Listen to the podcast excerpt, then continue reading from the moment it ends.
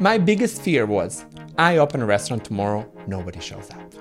It's a legit fear. So I went on Instagram, on Facebook, neighborhood groups, put a flyers around the neighborhood, sign us up on Uber, on a Grubhub, on a DoorDash, on Caviar. Everywhere I could, I was trying to put the word out. I overdid it because on our first day, 500 people shows up and I have food for maybe 100. So on our very first day we returned around 400 people. I cried so much because I was thinking these people will never come back. They're all so disappointed in me and they all did come back.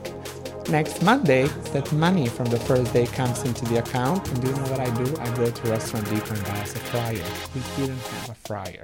What the hell is up, you guys? My name is Jamie Logan, and we are here today with the successful entrepreneur, businessman, Nemanja Golubovic. And he is the founder of Kale My Name, one of the best vegan restaurants in the country.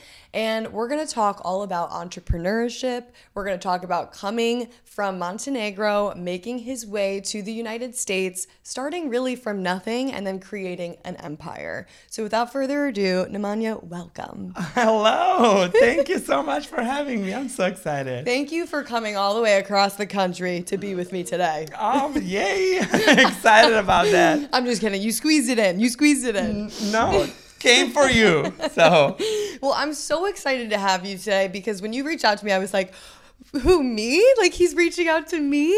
So for those people that don't aren't familiar with kale my name why don't you just give us a rundown of who you are and what you do? So my name is Nemanja Golubovic and I'm CEO and founder of Kale My Name, award-winning, fully vegan restaurant and bar.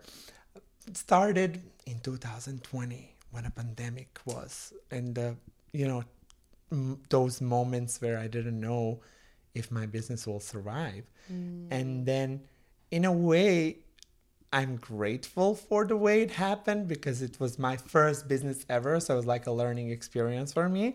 So I loved, wouldn't change it any other way. And four years later, look at us now. Just won this year Vegan Restaurant of the Year uh, by Veg Out magazine in the country. Huge so. congratulations! Thank you. That's amazing. You. I'm when I come out to Chicago, I, I'm gonna. That's my first stop. I swear. I cannot wait. It's incredible. well, you weren't always in this entrepreneur space, right? So you really worked your way up to where you are now, and it took hard work. Mm-hmm. So bring us back to your childhood and Montenegro? Oh my God. I loved growing up there because I had a good family mom, dad, two brothers. We're just, I would describe it as a happy uh, childhood. No, no uh, trauma stories to share. uh, so, oh man, I know, right? um, it was it was a happy childhood till the moment when I'm realizing I might be different, not just than my two brothers, but then you know 95% of the country or in the moment i was thinking i'm alone in this feeling right because um, i don't know maybe 15 16 year old i'm realizing i'm gay right? Which in the very close-minded country it could be very a stressful feeling to have. Um, so had to figure that out. And that's where my desire of leaving montenegro starts I don't know if you noticed, but I lived in like 10 different countries before I immigrated to the United States because I was trying how life would be elsewhere. So I was in a family in France. I was in a family in Norway, like actually had a mom, dad, and a brother. You know, they host like a student kid from, that's happening all over the world. Like America does that to the European students that's too. That's so and cool. Did you go where you like, can you adopt me? it goes through the program. Yeah. So you apply and families, they need to also apply and have requirements. Not just every family can take a kid. Um, it's not that scary as it sounds. They have to go to the requirements to make sure they have an extra room, that they can financially support that kid because I still needed to eat. Mm-hmm. Like they weren't giving me money or anything like that, but they needed to make sure that I have breakfast, lunch, and dinner, that I have a books for the school and things like that. So I've experienced that in France, I've experienced that in Norway. I then lived in Spain on my own, shared a room with somebody. And um, after Spain, I left to Mexico. and I finished my college in Mexico. From the Mexico, I went to Middle East and lived in Qatar, Doha. I worked for Qatar Airways for the airline. After that, went back to Montenegro, then a little bit to Serbia, country above mine, and a Belgrade, and that's when I started developing a dream to live in the United States. I was thinking that could be my final destination, and I messaged my friend from Puerto Rico and I said, Hey, I'm like dreaming of coming and living in the United States. I'm going to be so close to you, so I'm going to be able to come and visit you. And he said, Oh, I'm no longer in Puerto Rico. I actually live in Chicago. And I said, Oh, wow. I just don't think Chicago would work for me. but he said, No, you should come and try. Just experience Chicago. And if you don't like it, you can go wherever you want. He was like, Where would you like to go? And I said, maybe Arizona, maybe California, maybe somewhere warmer, because I've been in Mexico, I've been in Doha. I'm now used to warm temperatures all year round. But he said, Chicago, it's awesome. Just come, stay with me for a couple of weeks, experience it, and see how it goes. So I landed to Chicago on January 20th, 2015, mm. maybe around 2 p.m. At 7 p.m., I got a job. What? yeah.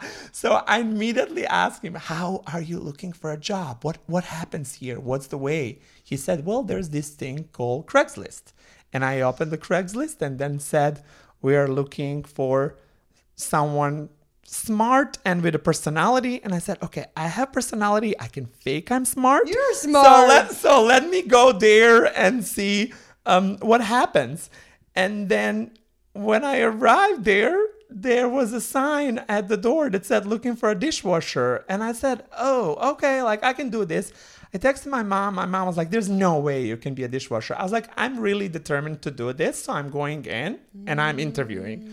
So I interviewed, like, dressed up very professionally because I didn't know how you dress up when you interview for a job, for a restaurant job in America. Mm right? Because of course, when you interview for a corporate job in America, you do dress up, but for a restaurant job in America, people come casually dressed up, which I didn't know. So my then boss was really confused with my appearance.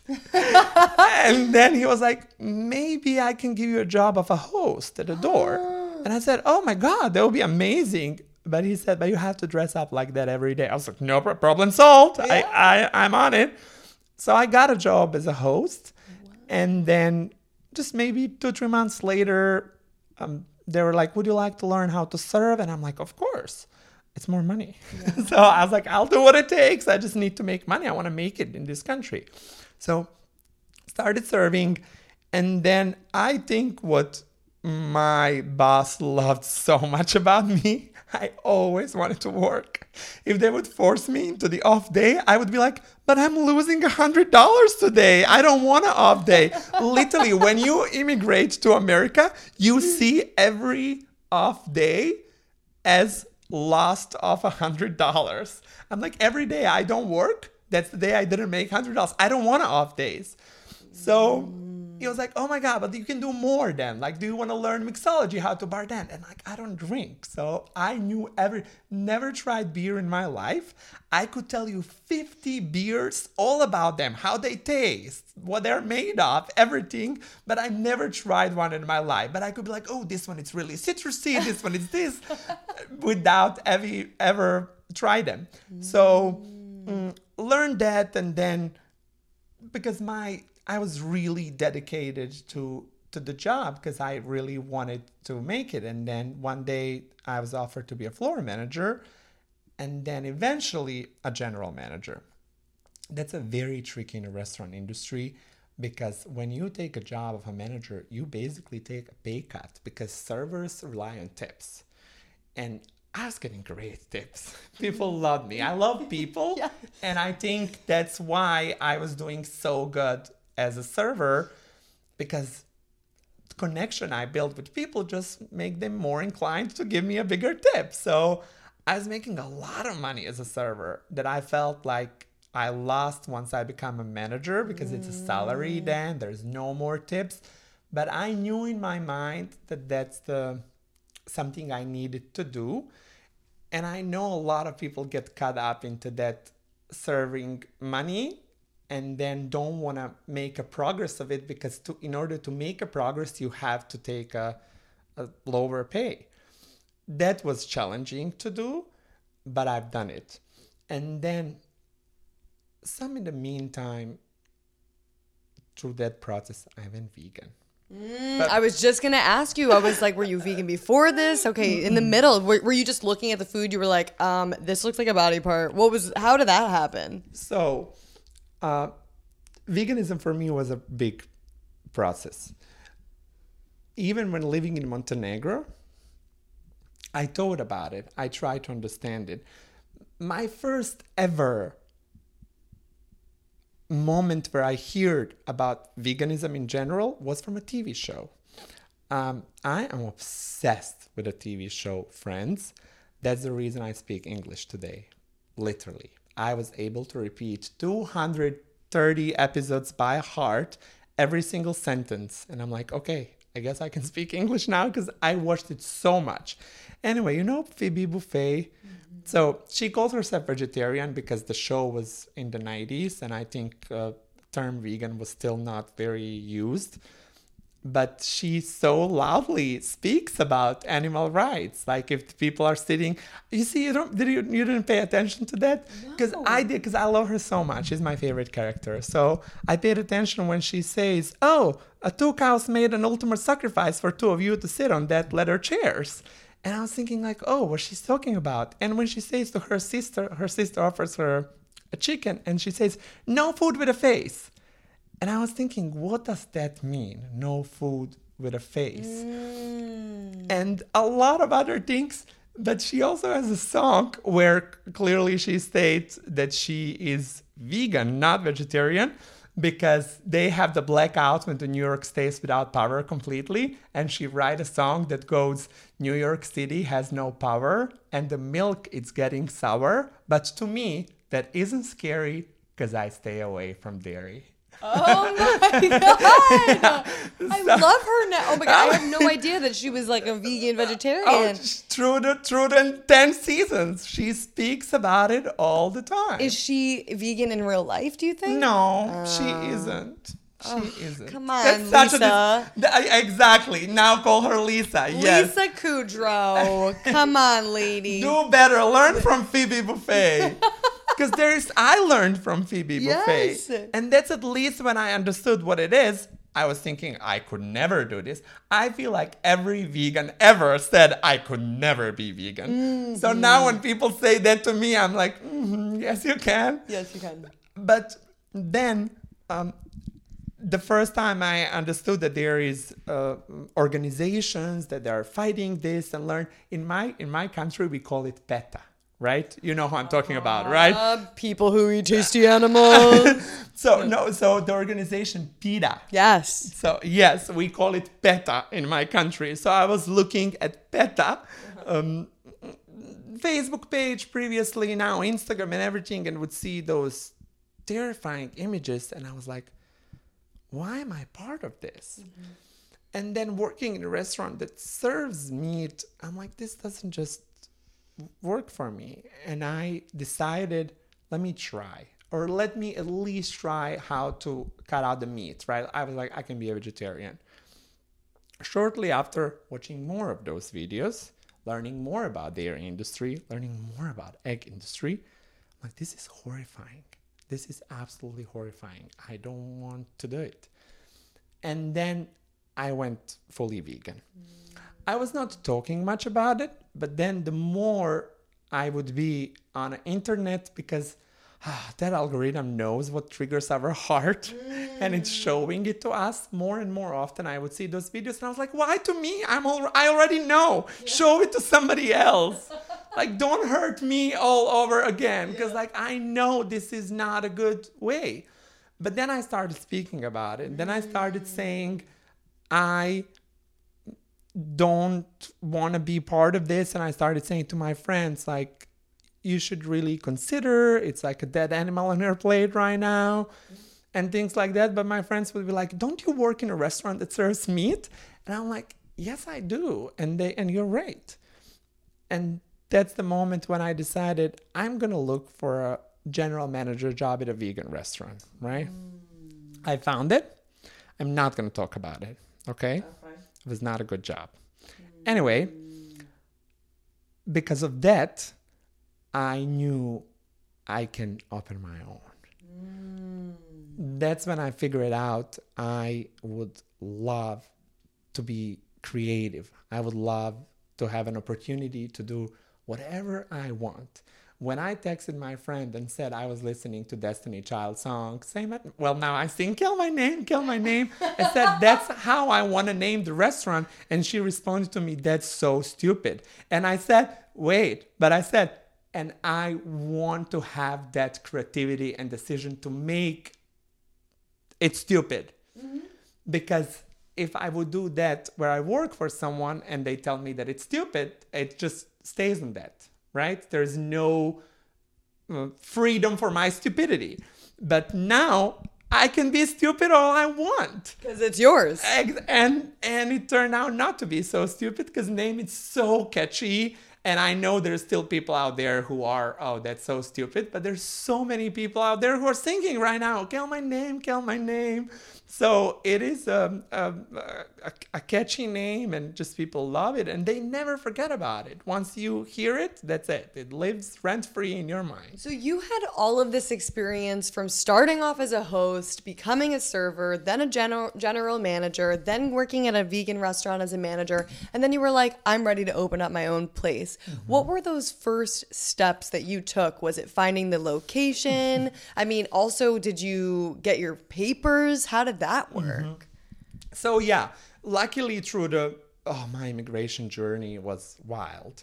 It took a while to get a social number, to get a work permit, to get a green card.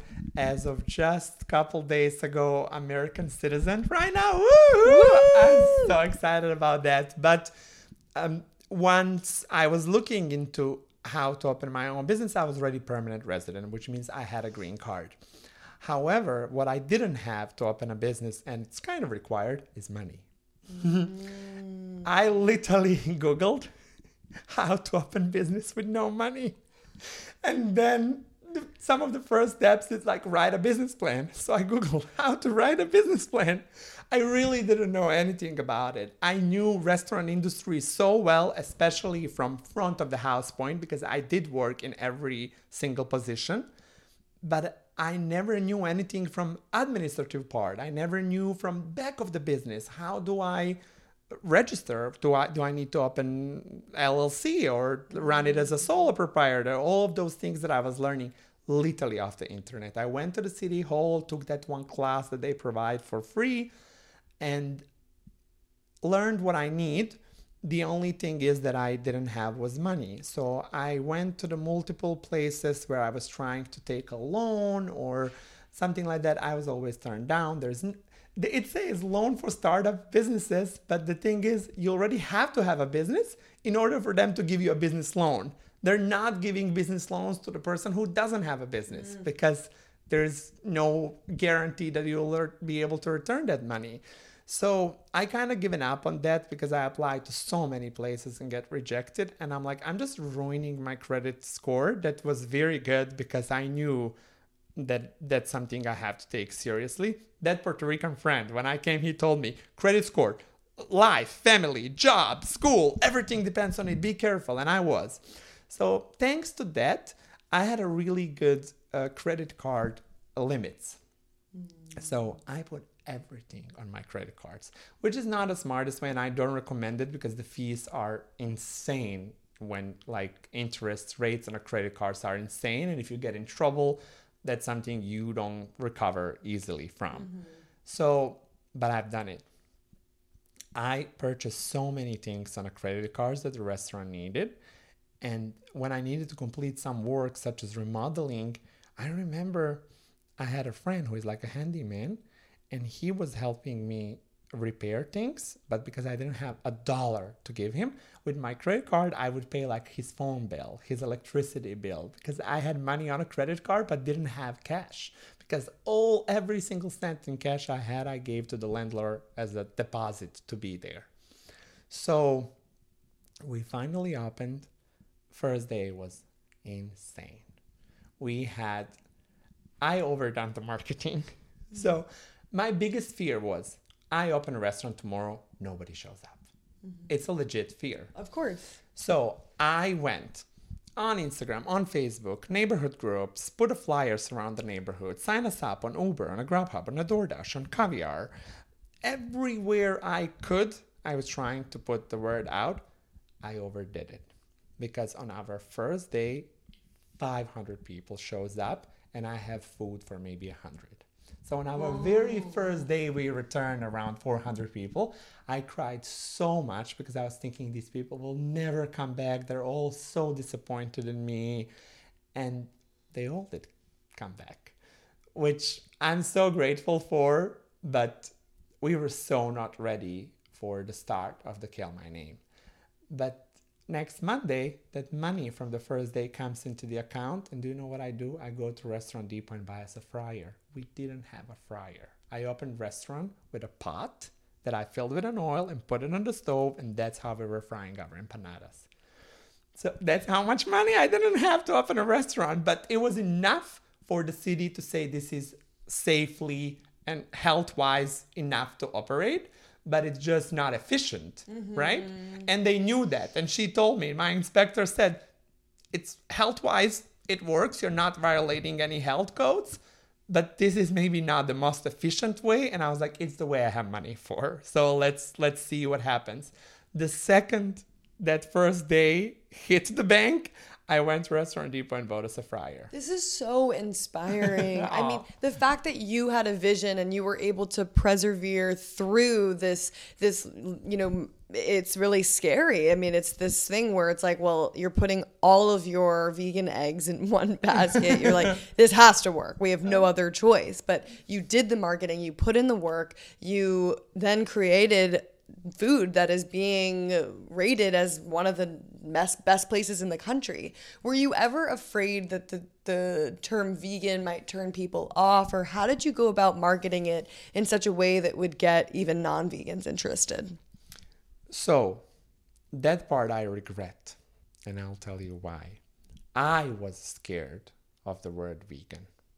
I was scared that that word will reject my customers too. So I used to avoid it. And if you look through my menu, the only place where it says it's on top, 100% plant based. I even run away from the word vegan to replace it with a plant based. And throughout the entire menu, if it says cheese, I don't say vegan cheese. On the top, it said that it's 100% mm-hmm. plant based. That's how I was thinking that I'm protecting myself from that sort of immediate rejection mm-hmm. before they even get tried. But now I regret it. I, I'm so proudly saying this is vegan and now multiple times through our menu. You can read it on our cheesecake that people call us every single day to ask if it's vegan. It says yes, it's vegan. And if you call to ask, it's still vegan because 100 calls a day. Is cheesecake vegan? Yes, it is. So I'm now more embracing that word than I did four years ago when I was thinking that it could be a little bit scary. But what I'm doing to replace that fear, I am educating too. Because mm-hmm. now I have a platform, right? Before, I didn't have a place to talk about this. But everything that happened to kale my name within the years, I got a little bit of a platform where my voice can be heard to hundreds of thousands of people now what gave you that platform? Like, what would your advice be to young business owners, entrepreneurs? Was it, did you have a celebrity come in and see mm-hmm. your food and rate it? What do you think the menu just speaks for itself? Was it a news article? Like, what got you to where you are today? All of that. But I had multiple celebrities coming in. Uh, one of the biggest names that I think most influential names, uh, Tabitha Brown. Mm-hmm. I'm gonna say. I see you two together online. I'm a huge fan of her. but I often talk to her about this. Um, it's different when somebody gives you a spotlight. It's great, but if you don't know how to use it, it's over within five days, right? I think I was um, very creative about the ways that we can keep that excitement going, right?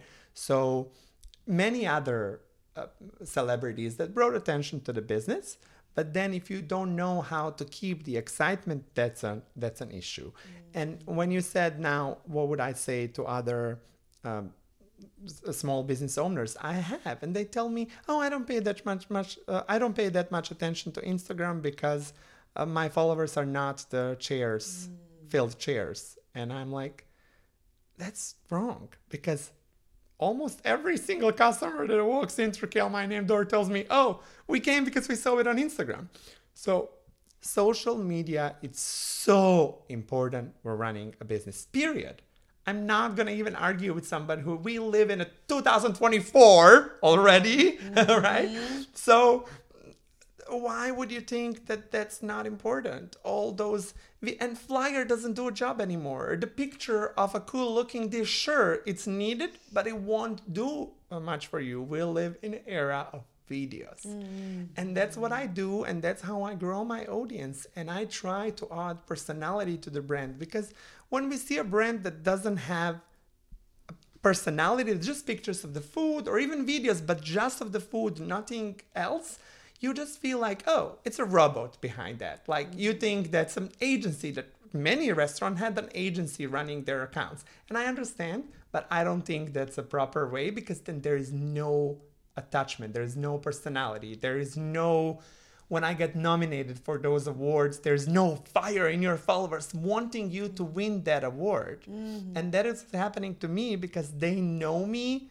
they they know my story, and they are emotionally invested in me as mm-hmm. I'm emotionally invested in them. Right. Well, you are the brand and you have created this brand. You have a vision for it. And so when you have somebody else running it, I feel like oftentimes they can't always capture that. Mm-hmm. Absolutely. Plus, you're there every day. I mean, I was reading an article about you where you had been in the restaurant for like six months straight, no days off. Oh my Talk God. about that. What was that like for you? Um, I I was very focused. I was not even feeling like it's not normal. When mm. I talk to people about it, every single day from open to close, I would be there making sure. Wow. Well, first I couldn't afford employees in that moment. I had them in the in the kitchen, but front of the house, I was the one and only, and I was running that completely by myself for literally first six months of the business every single day. So when I finally hired someone and I walked out of the business while it's being open, I couldn't believe I was in Target walking down those aisles, like picking things, and I'm thinking, I cannot believe I'm in Target right now and my business is open over there and has people inside. That's wild. Because being there 24 7 is all I knew. Mm. So it took me a while to understand that I can walk away from it. And it's so necessary too.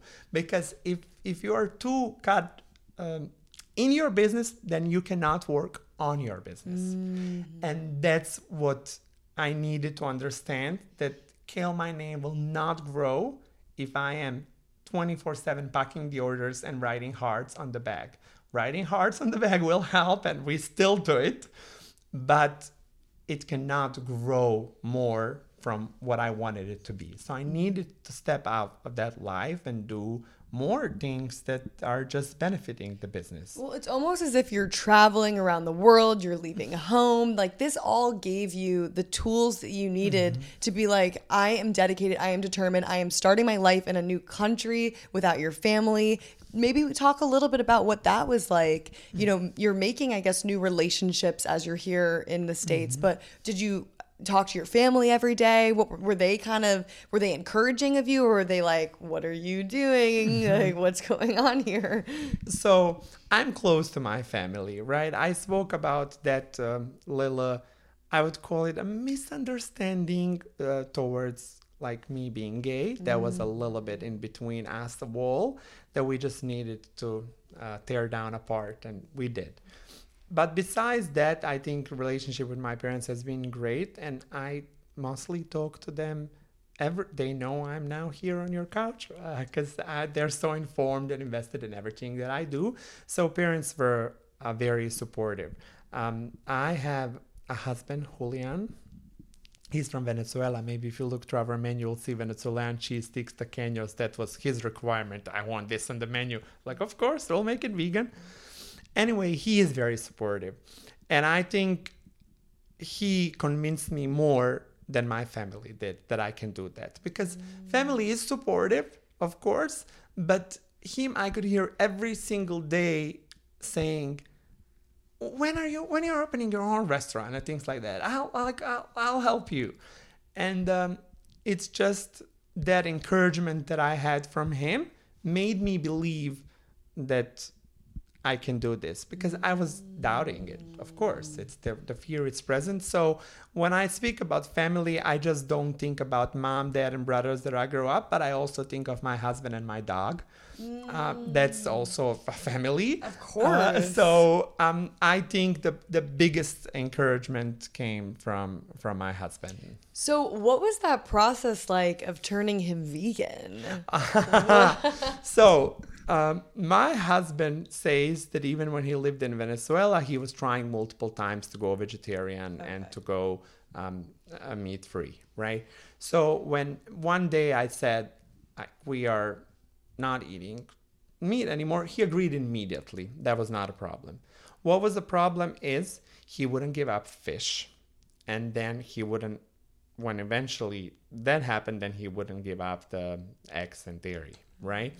So that was challenging for me. But I hear all the time, I told you, people saying, oh, I could never uh, date vegan, uh, non vegan. I could never date non vegan. I said, I, I could because I trust myself. Like, I trust all the education that I have about this. And I trust if you love me this much, you'll be open to that education that I'm uh, providing for you. So I knew my husband would come on board. It took a little bit, um, especially with a cheese. So fish eventually, maybe six, seven months later, he decided, okay, the seafood is off the plate now. Because I literally was showing him some certain documentaries and the fact that fish does feel the pain. Exactly. So when he gets that in his brain, then he was like, okay, then fish is off the plate right now. But I was like, I'm not giving um, um, eggs and dairy. You don't tell me what to do. And that's a wrong approach with my husband. If he feels like he's being forced into something, he's not going to do it. So step by step, I was just trying to provide him an information. I made him follow PETA too. And I would make sure that he sees what they post because I would just casually send it to his inbox in a case he's at work, I'm at work somewhere, and I would just send uh, uh, just to make sure you see those little chicken uh, just being discarded because they're they're male babies. It's just horrifying, and I would be sending those things, and then I think there was a, a video where uh, PETA posted of the cow running after the calf. That killed me. It killed me.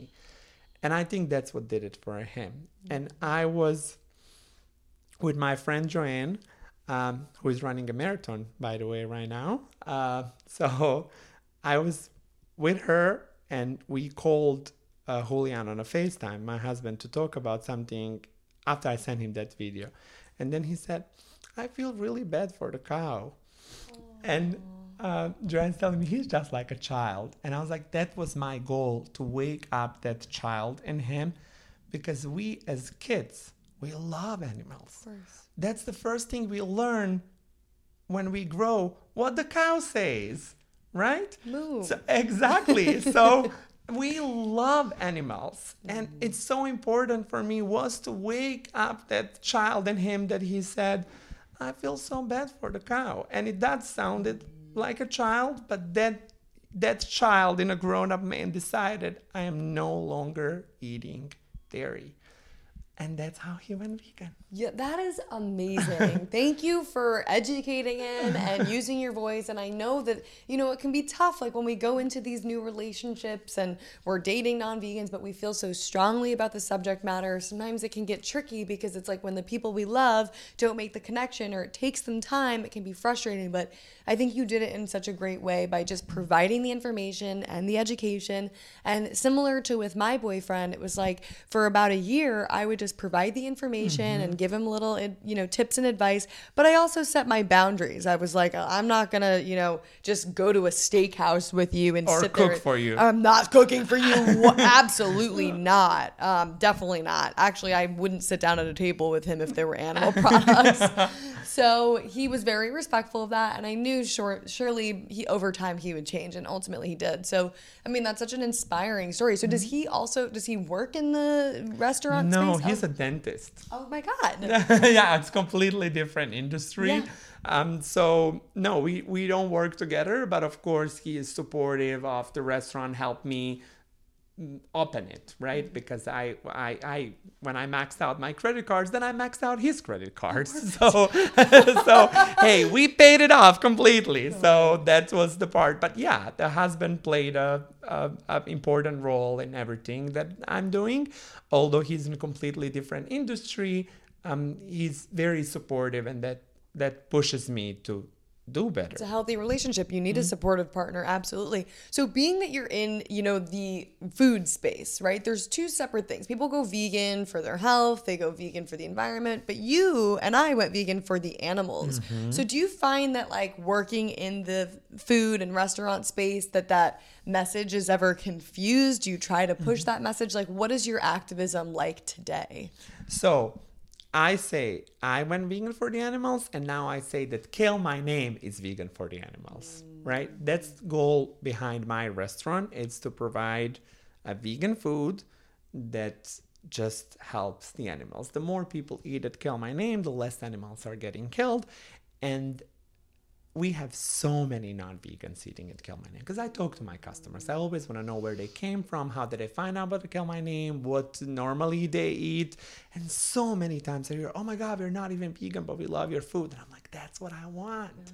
That's absolutely what I want," and it's happening a lot. So I think I'm doing that just part very on a, on a passive way, right? The Kale My Name and exist, and it's a sort of um, activism, but I try to talk about it all the time everywhere i i can i just was at the animal shelter gala where i said we have to veganize the menu and Kale my name donated and was a food sponsor of the event just to make sure that we are eating vegan that night Makes no sense otherwise. uh, so those are the things that um, I'm doing and speaking about it. And I'm like, as I said, social media, it's important. I'm posting about it at all times. As I was flying to you here to New York, I saw something on Instagram and I shared and I, I saw that resonated with a lot of people because it got a lot of in- attention. It said the animals that we eat are mostly babies. Mm. They're one year old, six months, four months. It said every animal pretty much what it's the period that they get killed for food. Mm. It's when there are still babies. And I didn't even think of that. And it just hurt me. And providing that information, I think it helps people. And I noticed that message did touch a lot of hearts yesterday. So those are some of the forms of activism I'm doing. I'm not with a sign on the street. I don't do that type of activism. I am all for it and I think it's very beneficial as well. But I just think this is my way and I find it very um, honest and, and truthful. But there is some moments in Chicago, they had um, March for the Animals and I went there just to see what is going on. And there was this girl with a sign that said, All we need from animals is forgiveness. And I burst in tears in the middle of the street. And that's why the activism on the street it's also powerful because I'm sure thousands of people read that sign that day and I'm sure at least 50 of them felt that um, in their heart. It's hard to understand that 98 of the percent of the planet doesn't.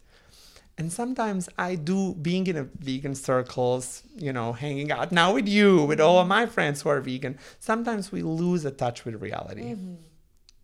And it can be painful to see that reality because I feel now everybody cares for the animals. Look how cute they are. and then you go to the restaurant without one single vegan option and I and you see it full and I'm like none of these people care. Mm-hmm. So sometimes running into that reality can be uh, very painful, but then inspires me to speak more, to speak to more people because I know while there is 2% of us that we already on board with this, we feel it in our heart, there's still 98% of the planet that we need to convince. Absolutely. And I, it shouldn't be so hard. it shouldn't. I know. It's not think- like I'm trying to explain to you that the moon is blue. like the moon, it's not blue. No, it's common sense. You would think, right, to just do unto others mm-hmm. how you would want done to yourself. And, mm-hmm. you know, I love how you said there are different routes of activism. You're in the mm-hmm. food space, you're showing people how tasty and delicious it can be. There's people that are out on the sign with signs, there's people that are going into farms and rescuing animals. This movement has a place for everyone and mm-hmm. every type of person. And also, it's not to say that your activism can't change over mm-hmm. time. I mean, I do everything from video stuff and podcasts to cooking for my friends to being out on the streets to protesting. We need to try different things and, and be effective where we can because when we, you do step outside of your vegan bubble and you are away from your vegan friends and you see, oh my gosh, we still have so much work to do. You know, you go walk by a barbecue place and there's people that are just chowing down on body parts. You know, you walk by a steakhouse or you see advertisements for got milk that are still up. And I'm like, how are we still living in this world where we, mm-hmm. we think that we need breast milk from another species? Oh. Can I ask you a question? Please. Like on your podcast, me interviewing you. Let's go. What do you got? Now, since you mentioned all of those things that you are doing for the veganism, and you're doing amazing. I follow you and I know, and I am inspired by you as well. And I just adore what you do. This is what personally bothers me, and I want to ask you how do you feel when you get sabotaged by vegans? Oh, God. Because I struggle with that. you get sabotaged by vegans? Absolutely. What are they saying to you? Oh, like, oh my God, all the awful things. Being on a social media, we agree, right? Every single time I click share, that's terms and conditions you agree for everyone on the internet to insult you. yeah. I'm not vegan enough. The uh, capitalism is wrong. Like all the things that I got attacked for on a daily basis. And sometimes I'm like, I have 98% of the planet to work to do on, and now I have to uh, argue with the people that should be on my side. So, how do you give me advice, woman? like I'm my asking, like how you deal with that. That hurts me. That hurts me the most. Absolutely. Because it's like, why are these people wasting energy on trying to critique us, people that are trying to do the most, people that are on your side? Why are you guys uh, arguing and, and, and patronizing us and being nasty to us when you could be using that energy to actually convert non vegans and do good in the world and create change? Like, I mean, we are doing the best we can. I am vegan for the animals and I will try every little thing that I can do to be effective. How do I deal with uh, vegans that will come and critique me? Uh, sometimes I just won't answer and I'll let other people in the comments go back and forth with them. I just don't even give them the time of day. I'm like, you are the last person I need to be wasting my energy on. Um, and you know, I've I've had some vegans be like, "Why are you going to a non-vegan restaurant?" And I'm like, well, because they have vegan options there, and I want to show that there's a demand. And I'm also in the middle of bumfuck Indiana, and there's nowhere else for me to eat, so that's where I mm-hmm. have to go. Of course, I want to support only vegan businesses, but sometimes it's just not possible. So I think that you know, it, it comes to a point where I just with especially with social media and dealing with comments and people coming at you, I have just learned to develop thick skin and you just have to recognize it like it mm-hmm. comes with it. Like I'm as soon as the bacon comments start rolling in from the non-vegans, I'm like actually happy because I'm reaching the people I want to reach. Mm-hmm. If it just stays in the same circle where everybody's giving me support and everybody's like I love you, I love what you're doing, it's not mm-hmm. reaching the audience I want to. What do you say back to them? So uh, I'm trying, as you said, to not get as uh, engaged as possible. It's almost impossible. I just have right now the the viral reel going and has over five thousand comments. I've never ever gotten five thousand comments on a reel. This one has over five thousand comments, but it is because it reached people that they think it's not supposed to, and it's a lot of angry um, non-vegans inside. I spoke about this before, but one thing I'm trying to be understanding of everyone. Mm-hmm. But one thing I have such a hard time understanding is why you have to be against veganism. You don't even have to be vegan, but just understand it. When I was not vegan, I understood that that's a better option. Right. I just thought I could never do it. I appreciate you so much. I think you're doing so great. Not me. I think that's a healthy attitude. Those are the future vegans, though. Because I know I was that once, but that's a healthy attitude. Saying, I will kill twice the animals uh, to make sure you're not making difference. That's that's mentally ill. Well, you want to hear mentally ill? I was just on the street doing some activism and I spoke to this guy who was wearing an ankle monitor and he was like, I just got out of jail. He goes, Do you want to know what I was in jail for? And I was like, What? I was like, Do I want to know? And he was like, I would just threatened to shoot up a vegan festival. That's why he went to jail. And I was like, Well, I'm kind of glad they arrested you, to be honest. so we uh. have these people that literally hate people for just trying to be kinder to animals, mm-hmm. the planet, and our health. I'm like, why do you hate us so much? Where does that ca- that come from? It's painful. Yeah. I'm like, why? It's. I'm telling you, the healthy way of because I don't want to judge non-vegans. We were all not all, but majority of us was non-vegan Mm-hmm. once. I know for myself, but I really think the healthy attitude is that's so great.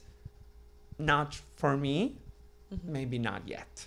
I think it's not yet because I think that's a healthy way of thinking. Because I, when I learned, when I met first person who told me, "Oh, I'm vegan. I don't want to hurt the animals. I'm not eating dairy, eggs, meat, honey, nothing," and I'm like, "Wow, you're so amazing." That's what I was thinking. I could not be amazing as you, but I admired it. I had the exact same experience as you. I think that they're just getting defensive and they're trying to like rationalize their own way of living. And they've obviously been eating animals for God knows how long. So they're just trying to not look internally. But if they feel guilty, it's because there's part of them that feels that vegans are right. Absolutely. And that guilt is good. Mm-hmm. Let them have that guilt. Feel guilty. Exactly. Because they'll come on board. Mm-hmm. But the vegans that then come at me, my answer back to them would be you don't have to like my way of activism. All I ask is that you speak up the way you mm-hmm, want to and you create, you know, instead of just being a keyboard warrior and sitting there and typing away and being like, I don't like how you mm. did this or I don't like the way you spoke to this person. And I'm like, well, I'm not saying I'm perfect. If you have a better way of advocating for the animals, please go do it. None of us is perfect. Right. and that's so important to understand there was this commercial with uh, veganuary from uk and they said no one is perfect but we can try anyway and i think that's the way and veganism is about causing as little harm as possible and we will never reach to that point where we never ever hurt any animal insect and all the creatures on the world but we can try to minimize it. Mm-hmm. And that is what veganism is all about. I started this about vegans going after us so i also want to say there's so many wonderful vegans out there that I adore, that I admire, that I'm inspired by, Yes. and that I'm supported by, right? There's so many wonderful vegans who are supporting me as a person, who are supporting my business as a Kale My Name. So I love vegans. I mean, they're my favorite kind of Exactly, people. Especially exactly. the ones listening to So- this right now. Exactly. Woohoo! Love you. but um, yeah, I just wanted to like literally ask you a genuine question from my soul Yeah. because that bothered me. Um, but okay, I think we found some clarity on on this topic. Yeah, definitely, absolutely, and yeah, do do activism the way that you see Mm-hmm. you, you find best, uh, instead of just sitting around and doing nothing, Mm-hmm. right? So, what is next for Kale My Name? Where do you you have a lot going on? You have a fragrance. Mm-hmm. I mean, tell me about that. What's up with what? Where? I mean, it's like hard to keep track of everything you're doing. Oh my God, I'm doing a lot of things right now, and I think it's so amazing because Kale My Name gave me that platform that I can do more than just food. Um, I did uh, fragrance, which is so important because many fragrances are not vegan. Many candles are not vegan. So I released my candle line. Do you know what it's called? Oh my God, tell us, Kale My Name. No. Oh. It's called Kale My Flame. Okay. creativity at its best. Um, I have a vegan candle line called uh, Kale My Flame. It's a three different candles. They're amazing. The fragrance, it's just something I'm very passionate about. I love scents. And then as I was doing the Kale My Name, and it seems on a restaurant uh, thing, we kind of I don't want to say perfected it, but it's going very good. It's going steady. It doesn't feel like I have to be putting so much more effort into it anymore. I always want to be creative and add the new items and do new things. That's okay. But it gives me now time to an opportunity to be passionate about some other things that I love and I created a fragrance that did so well. People love it so much because I I have hundred of different fragrances. I've been collecting them for years. Wow. So when I showed that to people, then they were like, "Oh, now I understand why you wanted a fragrance." Because I was like, "I love this." It's not like I decided that overnight. Mm. It's been something that I love, um, and. Um, I don't know if you know, but we just recently up and also Kale My Name inside of the fully vegan food hall in Chicago. Do you know that there is a fully vegan food hall, grocery store, and a bar in Chicago as of October 5th, 2023? What? That's amazing. It's called X Market. Okay. And it has six restaurants. Kale My Name, it's one of them. So Kale My Name plus five. Fully vegan grocery store, fully vegan, and a bar for whoever feels like an adult. um, so yeah. um, it's absolutely amazing. So I'm currently very into that project because I'm doing a lot of social media for the market as mm. well, and it's going so good and so much fun. Um, I hosted my first panel discussion um, over there. I'm doing another one in December. I'm very excited about that. And um, it's just a big project. So I am really into it right now and just the the response so far has been amazing. I and that's where I feel grateful for the Chicago vegan community because they really showed up for that. And the neighbors are showing up too and it's just amazing how far we have come. Like wow. I'm thinking now you enter into this huge food hall. It's like almost 7,000 square feet. Holy and you have six vegan restaurants, one next to another. Wow, and it's all different types of cuisines. It's all that's what agreement was between the vendors. We're not gonna carry the same items because right. it doesn't make sense, right. right. So we have a donuts and a coffee shop. Then we have a tacos. Then the Kale My Name comes in with a cauliflower wings and tequeños and our. Mm. Do you know that we were nominated for a best burger in Chicago, but in a regular category? So it was four meat burgers and the Kale My Name burger next to it and i was like this is already win for me. Yes. because vegan burger next to the four uh, beef burgers in a category of best burger in the city by chicago reader which is really prestigious publication in chicago mm. exists mm. for years i used to like vote and nominate five, six years ago when I came to Chicago and find out about it. So the fact that there was enough people thinking that that was the best burger just blows my mind. Anyway, after that, we have the uh, hot dogs and Italian beef and all vegan. And then we finish with the uh, last six restaurant with, which does uh, vegan sushi. Mm. So, and then you have a grocery store and a bar, and like I hope I didn't forget any restaurant. I didn't. I didn't. I, I, named them all. Yes. Wow. So, how did you create your menu and get it to be where it's? I mean, competing with regular beef burgers. That's amazing. I I know. So, I just love an our menu to be the things that I like and that's so important to me. There's not a single item on a Kale My Name menu that at least once I was not a huge fan of. There's some things I had enough of, honestly, on our menu. Like I've eaten thousand times our meatballs and I'm not eating that again. So in this point, I would take them off the menu, but there's so, I remember my initial reaction to those and I know there's still thousands and thousands of people that are gonna have mm-hmm. that initial reaction. So it remains on the menu. But I was a huge fan of every single item, and I think that it's so important because I've I've seen restaurant owners having uh, food on the menu that they don't like, that they don't eat, and I'm like, if you don't like it, why do you expect that others will? I think that's the best possible way of creating the best menu. Make sure you like it, make sure people around you like it, give it, try, test it. So that's what I've done when creating, because I'm not a chef.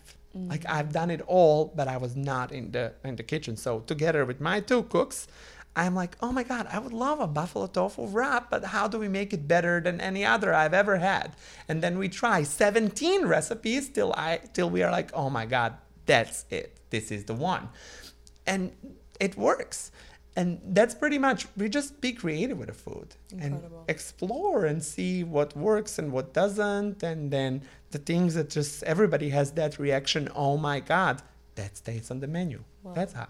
Wow. I mean, I'm so. I need to go to Chicago now. You're making me hungry. We are going to the mall together and like in, and try. Do you know? The other day I ordered from all six.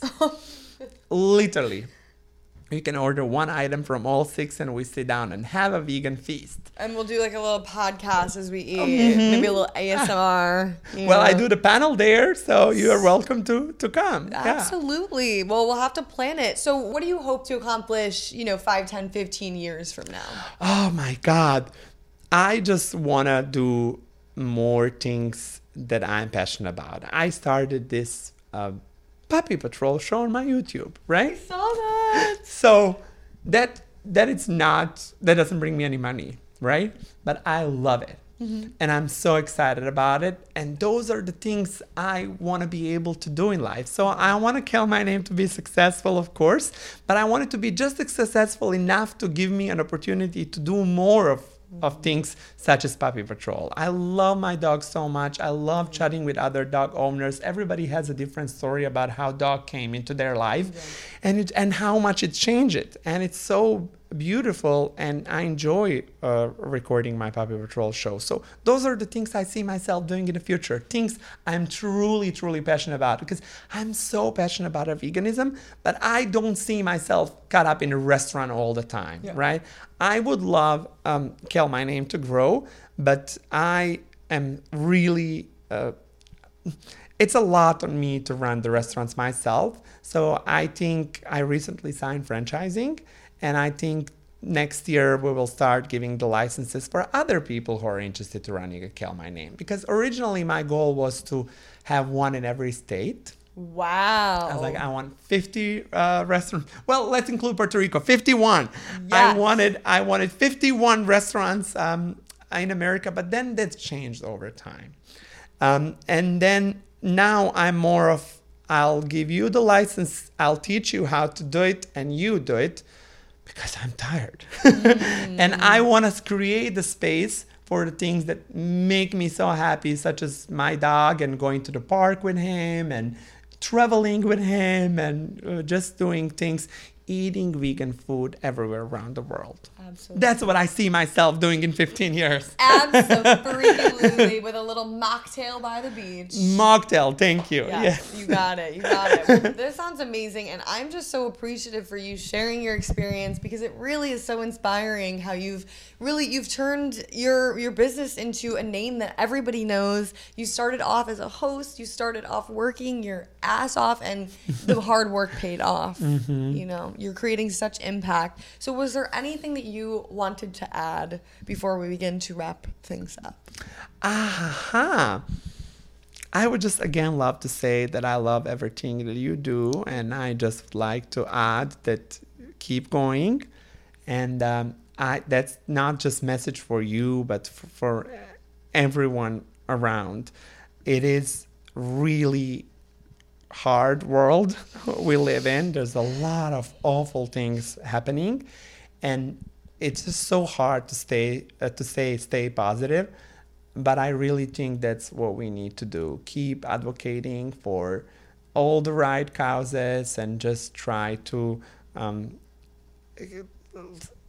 save the sanity. It's just so it, there's so much there's so much going on. It's a, it's a the, the world gets rough, mm-hmm. um, and that's literally the message I'm trying every day to myself. Okay, today it's gonna be a good day. Let's make a good day out of it. Let's not watch another horrifying mm-hmm. video and try to just you know make make a day out of it. So mm-hmm. today, go and make a day out of it. Right take take it day by day and you know i think a lot of people ask me they're like why do you care so much about the animals when there's so much suffering why aren't you out there fighting Mm-hmm. for blm or lgbtq rights and it's like i am Exactly. I am. Like, why, why can't I support more than mm-hmm. one issue? Mm-hmm. I think just by leaving animals off of your plate, that's the bare minimum. It's like I'm not going to contribute to animal suffering, and I can also fight for many mm-hmm. other causes that I care about. But when people, their argument against veganism, when they start about unprivileged people of the world, I'm like, you're in the one of the most privileged countries in the world. You're gonna use non-privileged people to talk and excuse the cruelty towards the least privileged creatures on the planet. It's inappropriate. It's inappropriate to use another person's situation to justify why you should contribute to animal cruelty. It's Thank not okay. you. That's exactly what bothers me, and that happens so much, though. Yeah. No, and I call him out. Right, I call him out on it. And I'm like, no, no, no. You are here in the West Village wearing a Rolex watch, And we love walking- humans. We Like- love people. Exactly. So Some don't people, Yeah. vegans. no, we we I- as I said, it's not like by caring so much for the animals is not we we love humans so Mm-hmm. much. We just try to explain to humans that we can love one another and enjoy our lives without exploiting animals. That famous quote uh, that it's it takes nothing away from a human to be a kind to an animal. It takes nothing away. You want a burger, you can have it. You want a cheese, you can have it. You want a hot dog, you can have it. You want a pizza, you can have it. You want a Gucci shoes, well, you can have it. He's wearing They're them vegan, now. and they're vegan.